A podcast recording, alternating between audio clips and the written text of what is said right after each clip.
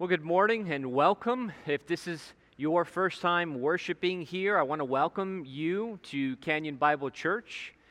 It is our normal practice here to walk through the Bible verse by verse and book by book, um, preaching expositionally. And Pastor Andrew has been taking us through the book of First Corinthians, uh, but he has, he's away ministering at our church this morning. So we're going to step away from First Corinthians and we are going to look at the book of Jeremiah, still preaching expositionally, verse by verse. Uh, but we're going to be looking at the book of Jeremiah. We're starting in chapter 12. So if you have your Bibles, please turn in your Bibles to Jeremiah chapter 12. I'm sorry, Jeremiah chapter 11. I'm getting ahead of myself. Maybe I'm just a little bit too excited this morning. Jeremiah chapter 11. And we're going to read the first eight verses of Jeremiah chapter 11. So please follow along with me as I read. Jeremiah chapter 11, starting in verse 1. The word that came to Jeremiah from the Lord. Hear the words of this covenant, and speak to the men of Judah and the inhabitants of Jerusalem. You shall say to them, Thus says the Lord, the God of Israel. Cursed be the man who does not hear the words of this covenant that I commanded your fathers when I brought them out of the land of Egypt from the iron furnace, saying, Listen to my voice and do all that I command you. So shall you be my people, and I will be your God, that I may confirm the oath that I swore to your fathers to give them a land flowing with milk and honey as it is this day.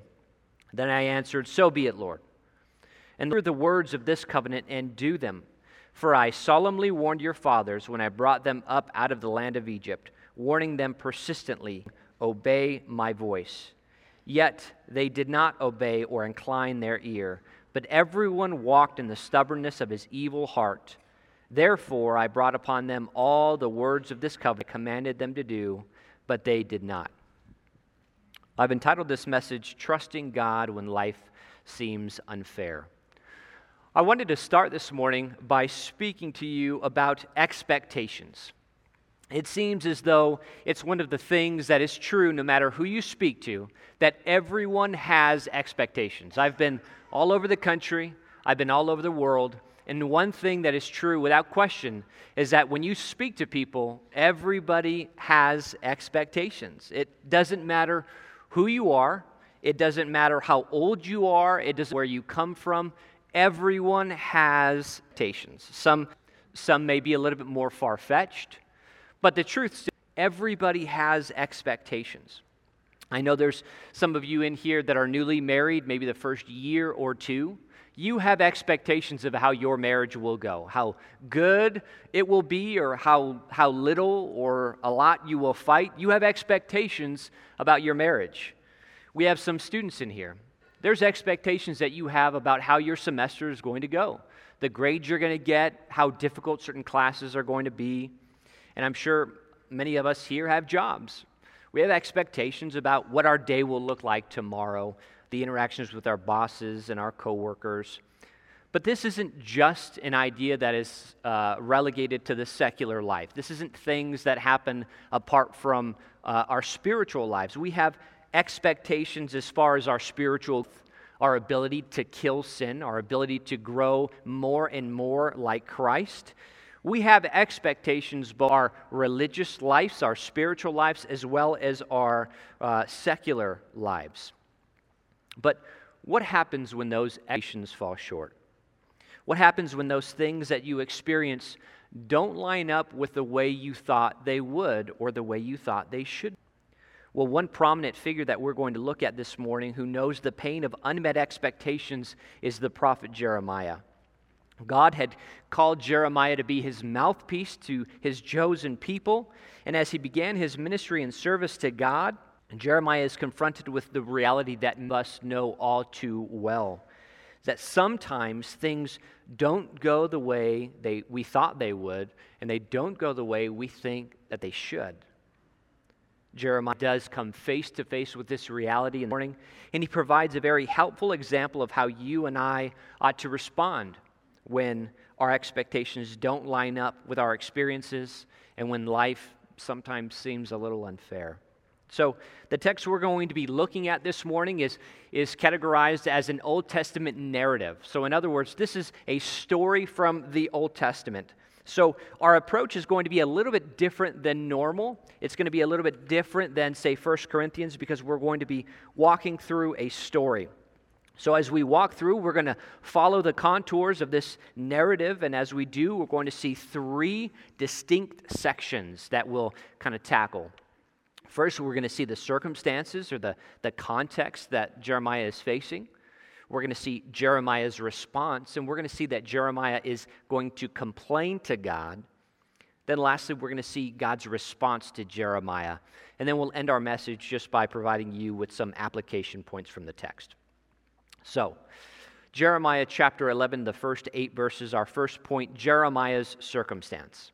But before we get into the text, we need to understand kind of the, the circumstances that's surrounding chapter 11, right? We're jumping in 11 chapters into the book. So we need to understand what's going on here. And the first thing that you need to understand is that there is a downward shift in the culture of Judah at this time. Early in Jeremiah's ministry, there's an eight year old boy that comes to the throne, and his name is Josiah. He's a, a godly king. We read about him in 2 Kings chapter 22. Uh, but this young boy, he, is, he uh, comes after the reign of some very wicked kings. And during the renovation of the temple, the, they, they come across the law, and he reads it and he, he reforms the nation. He repents. And listen to what 2 Kings 23, verse 25 says about Josiah. Before him there was no king like him who turned to the Lord with all his heart and with all his soul and with all his might, according to all the law of Moses. Nor did any like him arise after him. This godly king cleanses the temple. Previous kings had brought in idols, but Josiah removes all of these false idols. He institutes national reforms. That is, all throughout the land, the people of Israel have instituted uh, false idol worship all throughout the land. And so Josiah begins the process of removing many of these from the land. Uh, he also reinstitutes the, pa- reinstitutes the Passover. Uh, the children of Israel had so disregarded their relationship with God that they weren't even celebrating the Passover. And Josiah reinstitutes that. But unfortunately, this godly king is killed in battle, and every single king that follows after Josiah is wicked. In fact, every king that follows, there's a refrain that is said about them throughout the Bible. And every king did what was right. I'm sorry, and every king that followed did what was evil in the sight of the Lord, according to all that his fathers had done. So, from the top down, there's a downward shift in the culture of Judah at the time Jeremiah is preaching. Secondly, what you need to understand is that Jeremiah is preaching a very, very unpopular message. And we saw what he's preaching in the first eight verses of Jeremiah chapter 11. Now, remember, this is what an Old Testament prophet was called to do. An Old Testament prophet was called to remind God's people of the stipulations of the covenant that they had made. They called them to obey. And this is what Jeremiah is doing. And in verses 1 through 8, we have four references to this covenant. That the, those two words, this covenant, is re- repeated four times in eight verses, in, in verse 2, 3, 6, and 8. So we know that Jeremiah's message that he's preaching is the covenant. He's reminding the people of the commitment that they've already made to God. And in this section, he, he kind of walks through a little bit of, of Israel's history. We know that the Israelites were enslaved in Egypt, and in verse 5, we see that it was called an iron furnace. It was a very terrible time of, of enslavement and, and abuse and mistreatment. But God hears their cry, and God rescues them from Egypt, and He brings them through uh, the, the Red Sea. He destroys the army of the Egyptians, and He brings them to Mount Sinai. And it's there He enters into a covenant with His people. Now, we know the story. They break the covenant. They're a stiff necked, hard hearted people. And God has brought them through everything to the promised land. And because of their lack of faith, they fail to enter. So, an entire generation is killed as they wander in the desert. But the new generation comes up, and they are brought to the border of the promised land again. And in Deuteronomy chapter 28, Moses reminds this new generation of this covenant. He explains this to them, and he spends an entire chapter focused on the blessings and the curses of keeping or not keeping the covenant. In Deuteronomy chapter 8, the first 14 verses, Moses lays out the blessings that they can expect if they keep the covenant. That is, blessing in the land, victory over their enemies. They'll be established as a holy people, and the surrounding people will see that they are a people called out by God. They'll, they'll be able to see that there's something different about these people if they can keep the covenant, obey the terms. But this is what they can expect if they disobey in a section that's three times longer than the blessing section. If they don't keep the terms of the covenant, they can expect the curse of disease, defeat by their enemies, slavery, famine, plagues. They would live in constant fear, and ultimately they would be ejected. They would be kicked out of the promised land. So, this is what Jeremiah is preaching. This is the message that he's reminding the people of Israel. He's drawing their attention to the covenant, the commitment that they have already made to God. And he was proclaiming that they weren't keeping the terms. They were living in disobedience. They were living in open rebellion against God. But you need to understand, even though this was a very unpopular message, this is not something that people wanted to hear, this was a gracious act of God. God did not leave his people in their sin, he is sending prophets to them, calling them to repentance. But in light of Jeremiah's preaching, of the blessing and the curses that would come, the people still do not turn back to God. Listen to verses 9 and 10 of chapter 11. Again, the Lord said to me, A conspiracy exists among the men of Judah and the inhabitants of Jerusalem. They have turned back to the iniquities of their forefathers, who refused to hear my words. They have gone after other gods to serve them. The house of Israel and the house of Judah have broken my covenant that I have made with their fathers. So they reject Jeremiah's calls, they reject Jeremiah's pleas to repent. So not only is the atmosphere bad, and not only is Jeremiah preaching a very unpopular message, but Jeremiah makes enemies in doing so. And not just any enemies, he makes enemies that are related to him, people in his own family. Jeremiah is told of a conspiracy to kill him. Read with me in verses 18 and 19 of chapter 11. The Lord made it known to me, and I knew. Then you showed me their deeds. But I was like a gentle lamb led to the slaughter.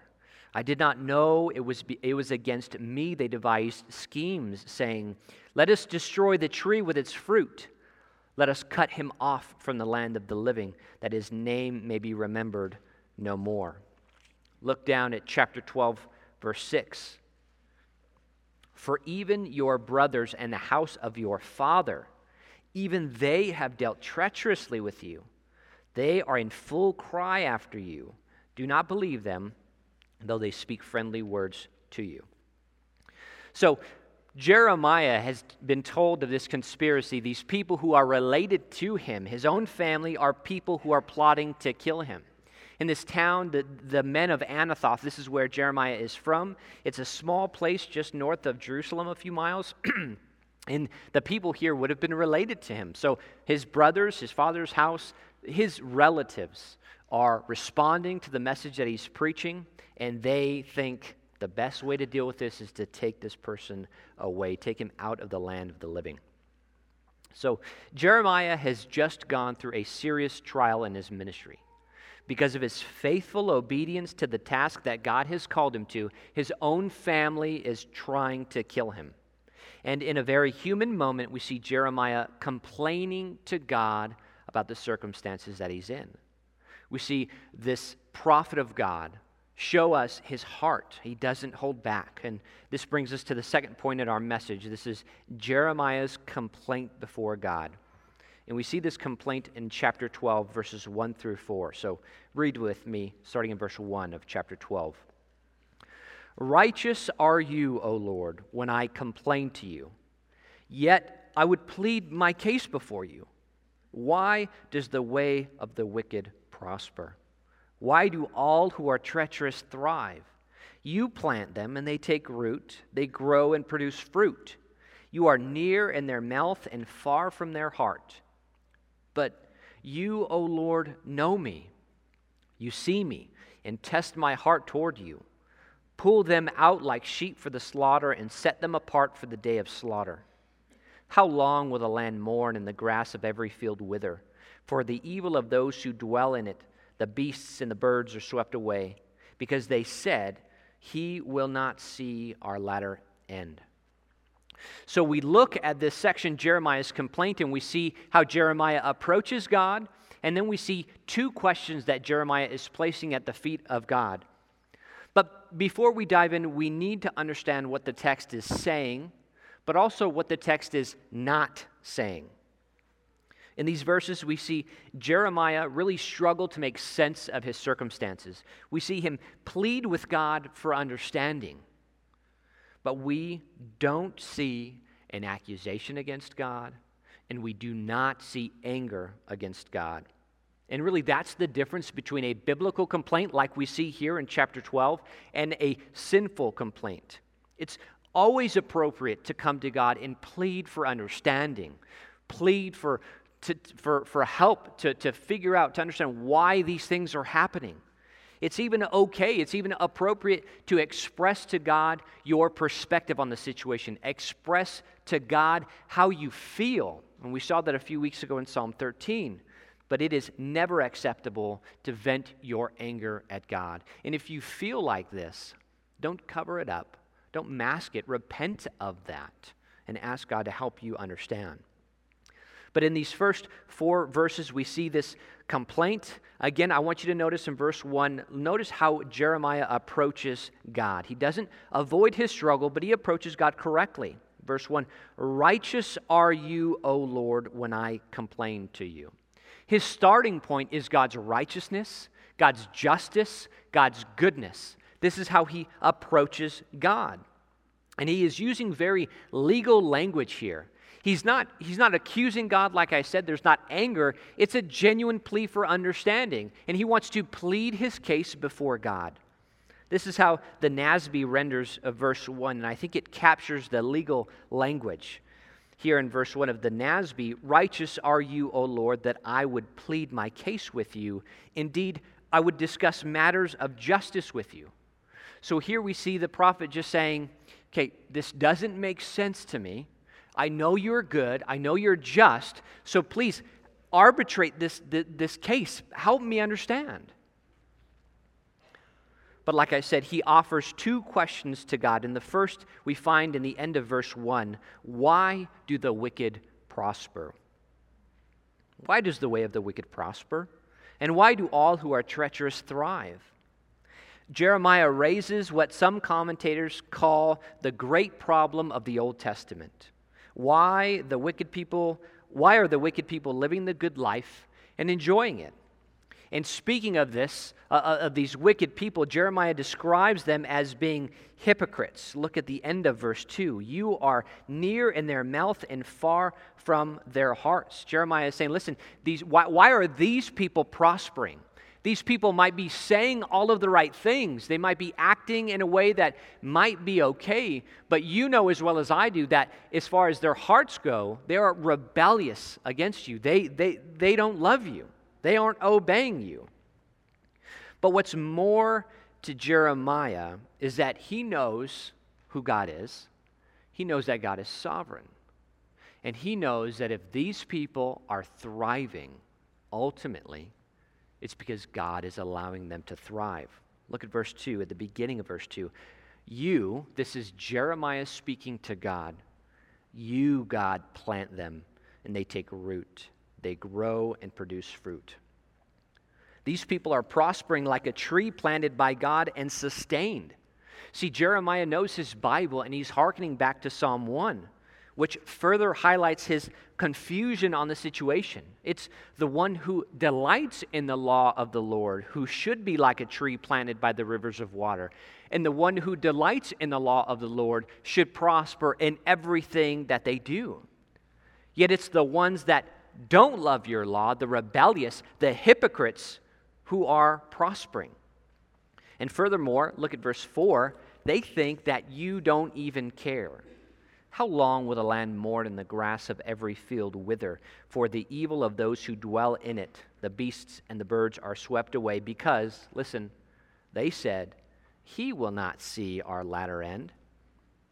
You know, God, these people who you're allowing to prosper, they think you don't care. Maybe, maybe they think that you don't see, but at the heart of the matter is they think that you're indifferent. There's complete disregard for you because they think they've pulled a fast one on you. Now, this idea this thought that God is completely oblivious to the things that are happening on earth, this is very common. This is often the point people make in times of tragedies. And if you listen closely, in times of national tragedy, national loss of life, you'll hear this refrain repeated.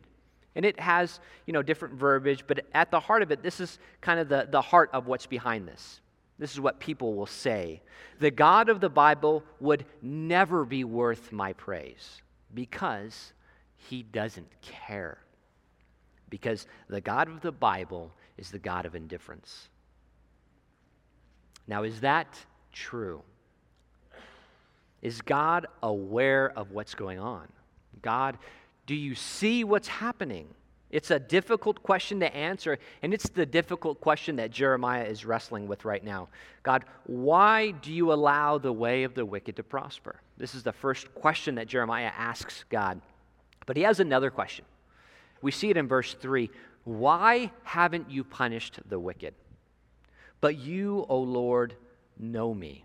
You see me, and test my heart towards you. Pull them out like sheep for the slaughter and set them apart for the day of slaughter. See, in this verse, Jeremiah is setting himself against those who are unjust. He's setting himself up as the one who is just, who is righteous. And he asks God, God, why haven't you done anything? And in the flip on the flip side, he's saying, if you haven't done anything yet, I don't understand why, but can you do something now? He says, Now pull them out like sheep for a slaughter. Lord, don't waste any time. They're wicked. Take care of them now. Now, I need you to grasp the big picture of what's going on here. Do you see the crisis that Jeremiah is in? Do you understand the confusion that is forcing the prophet to come to God openly and honestly? Jeremiah has been preaching the terms of the covenant. And according to those terms, the ones who are obedient to the covenant, they can experience blessing. And the ones who disobey the terms of the covenant, they can expect curses. But in this situation, who is experiencing the blessing and who is experiencing the curses? Well, it seems like this has been flipped up, up on its head because Jeremiah, the one who has been obedient to God, he is experiencing what seems to be the curses of the covenant. And the ones who have rebelled against God, they seem to be experiencing the blessings of the covenant. Jeremiah understands that there's a discrepancy here. This is not the way things should be because he knows the Psalms. He knows Psalm 1. This isn't how life should be. But I think that there's something deeper that forces Jeremiah into this confusion here. Turn with me to Jeremiah chapter 1.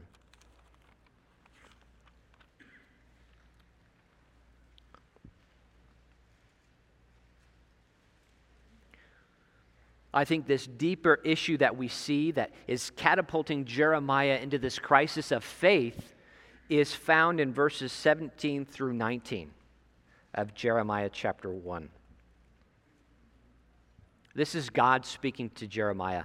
But you, dress yourself for work. Arise and say to them everything that I command you. Do not be dismayed by them, lest I dismay you before them. And behold, I make you, listen, this day a fortified city, an iron pillar, and a bronze wall against the whole land, against the kings of Judah, its officials, its priests, and the people of the land. They will fight against you, but they shall not prevail against you. For I am with you, declares the Lord, to deliver you. we see here explicit promises by God to Jeremiah that seems to be at odds with what Jeremiah is facing. In other words, what God has promised to Jeremiah, what God has said will happen, doesn't seem to be happening. There's an expectation based on God's word that says, I will be strong and no one will prevail against me. But what Jeremiah is experiencing is the opposite.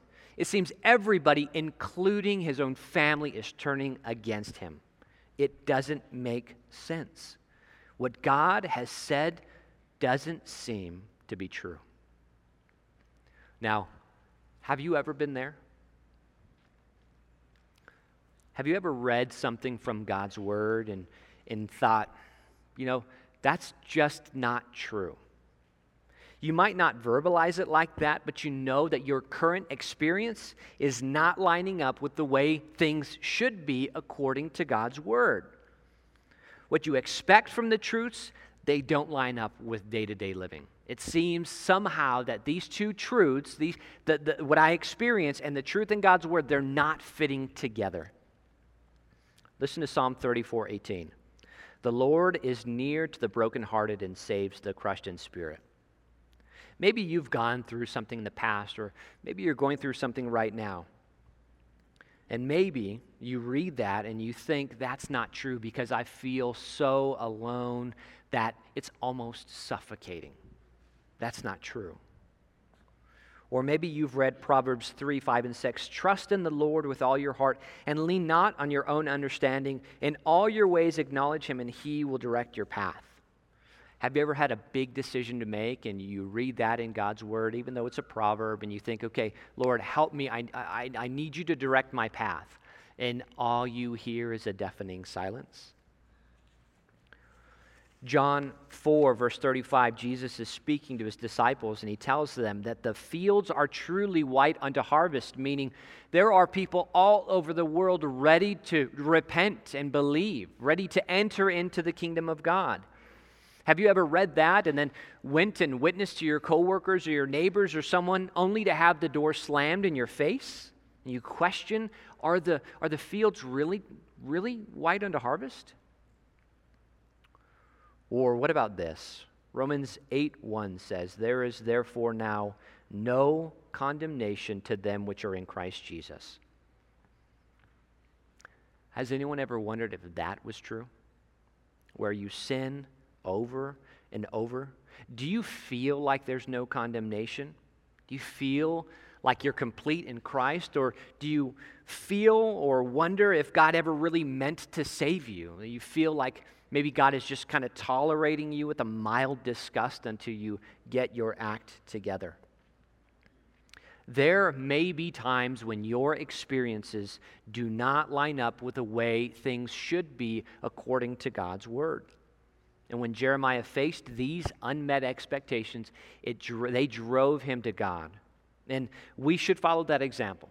We should run to God when we face things that seem to be out of step with what we read, but the question of how we respond to unmet expectations is still left unanswered.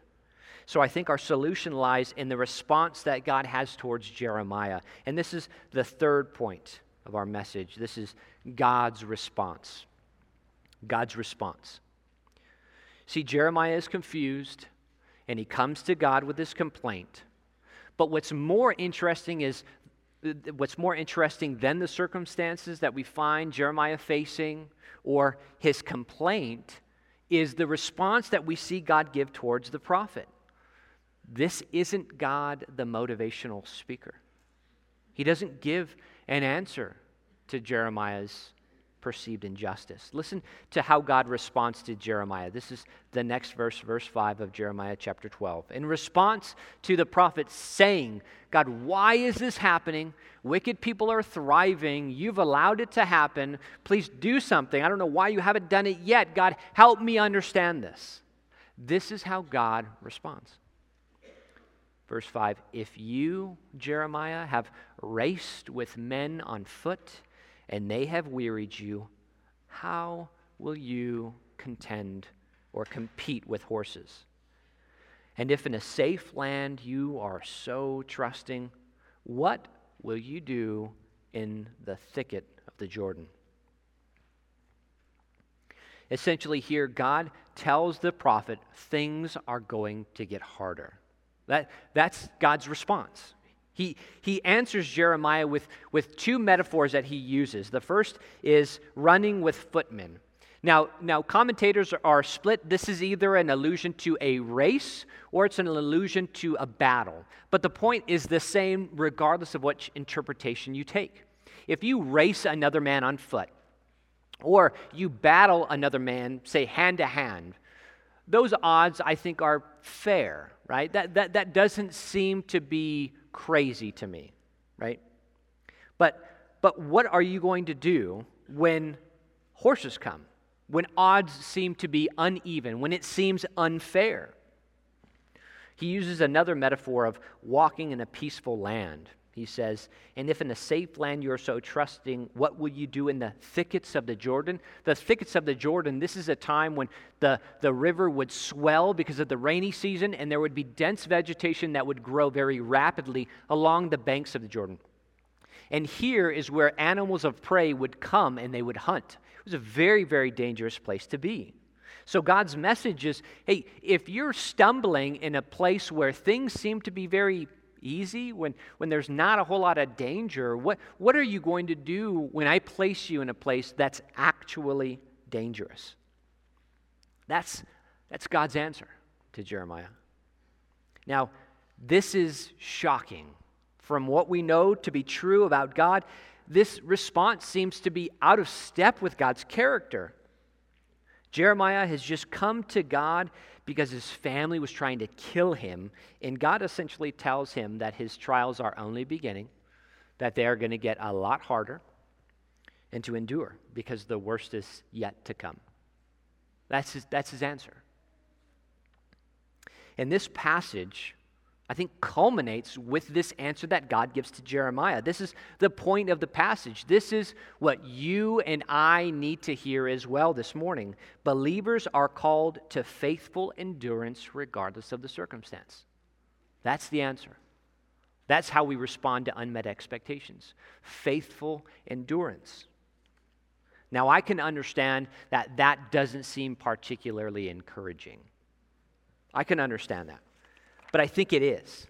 I think it can be encouraging to us this side of the cross. Whether you're in a race with another man or you're running against horses, whether you're in a peaceful land or you're in the thickets of the Jordan, this call to faithful endurance can be encouraging for us today. So I want to end with three points of application based on this text, just three ways that this can be an encouragement for us this morning. And here's the first way number one, God sovereignly ordains all things. God sovereignly ordains all things. I've said this to many of my counselees. I'm sure I've said it before as I've preached, and I'm probably going to continue to say it because it's something that I need to hear and it's something that we all need to hear. Our circumstances are a poor judge of God's sovereign control. Things may seem to you like they are spiraling out of control, that things are falling apart all around you. It may even seem like God is unaware of the trials that you're facing. But regardless of you, what you face, you can endure the things that God has sovereignly allowed into your life may be the loss of a loved one. It may be physical trials. It may be just an unsure diagnosis coming. It could be just silence from God. It could be depression. It could be a number of things. But listen, God is sovereign even over the things that are unpleasant. Your circumstances are not a metric for you to judge whether or God loves you or not. God is good. He is always good. And God is for you always. and nothing can happen outside of God's sovereign control. So when things do feel like that and you, you are tempted to question, why would God let this happen to me? Does, does He really love me? Know that, yes, He does, and He sovereignly allows only the things that He chooses into your life. You can trust God with the things that you face. God sovereignly ordains all things. But secondly, a second way this can be encouraging for us is the trials we face have a purpose. From this passage, we see that the trials we face now are preparing for us the trials or preparing us for the trials that we will face in the future. And we don't know what those are. We don't. But we know that as we endure faithfully these trials today, the trials tomorrow can be accomplished or can be endured in the same way. The trials that we face have a purpose they prepare us for future trials. Not only that, they're an opportunity for us to become more like Christ. Romans 8 28, 29, often used verses, uh, maybe used to the detriment of some situations at times, but biblical truth that is still true. And we know that for those who love God, all things work together for good for those who are called according to his purpose. For those whom he foreknew, he also predestined to be conformed to the image of your Son. So everything that happens to you, it's ultimately for your good, and it's ultimately an opportunity for you to become more like Christ, to be conformed to the image of his Son. But then also, our trials have a purpose in that they are preparing for us something so much better, something beyond comparison. 2 Corinthians 4 16 and following. So we do not lose heart, Paul says to the Corinthians. Though our outer self is wasting away, our inner self is being renewed day by day. For this light momentary affliction is preparing for us an eternal weight of glory beyond all comparison. That is, as you faithfully endure God is preparing for you something that, that dwarfs the, the, the, the trial that you're going through. It, it, it's not even a comparison. They're not meaningless, they serve a purpose. But the third way that this call for faithful endurance can be encouraging for us number three, Christ makes our endurance possible. Christ makes our endurance possible. The reality is that you and I are not sufficient in ourselves to do anything, let alone overcome the trials that we face. Our confidence and our ability to endure is rooted firmly in our union with Christ. And this union guarantees that he who began a good work in you will bring it to completion, will complete it, will finish it at the day of Jesus Christ, Philippians 1 6. This isn't dependent on your strength or your ability alone. Listen, the same grace that God extended to you in salvation is the same grace that you and I need to persevere in the midst of the trials that we face. It's not up to you. You don't endure a trial because you're somehow tougher than the other person in the room. You endure a trial because Christ endured the cross on your behalf. That's the only way anyone is able to endure. It's not a measure of strength. I love the way Keith and Kristyn Getty articulate this truth in their song, He Will Hold Me Fast. The first verse says this When I fear my faith will fail, I'll just try harder. No, Christ will hold me fast. When the tempter would prevail, He will hold me fast. I could never keep my hold through life's fearful path. For my love is often cold. He must hold me fast. This is not, not because we're special, but because God loved us in our sin and sent his son to die on our behalf as the perfect, perfect, sufficient sacrifice that appeased the wrath of God, that earned a righteous standing for a rebellious people, that's us, before a holy God. And this is a union with Christ, and it's obtained through faith in the finished work of Christ. This is obtained through repentance and faith. And this is what makes endurance possible. our union with Christ, because he looked at the cross and he endured everything. Therefore, he, as the author and finisher of our faith, enables us to endure everything we experience. Now, this passage isn't just a call to grit your teeth and get through whatever it is that you're facing. Life in a broken world is just that it is broken, it is difficult, it is painful. And sometimes we face things that we didn't expect that we'd be facing. We may even be tempted to think that the trials that we're facing aren't fair. But the truth is that God is good. He's sovereign and uses all things, even terrible things, to make us more like His Son. And we can have hope and we can endure because we know we are not alone. Because Christ endured the cross, we can endure anything. We can endure our, our trials for His glory.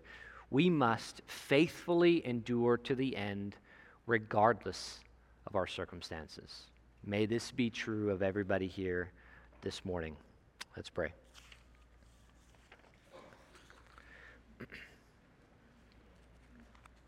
Father, we, we come to you, Lord, acknowledging that life is difficult. There are many in this room who are experiencing trials, uh, difficulties, pain, loss. The list can go on and on. Life in a broken world is so hard, and we acknowledge that to you this morning.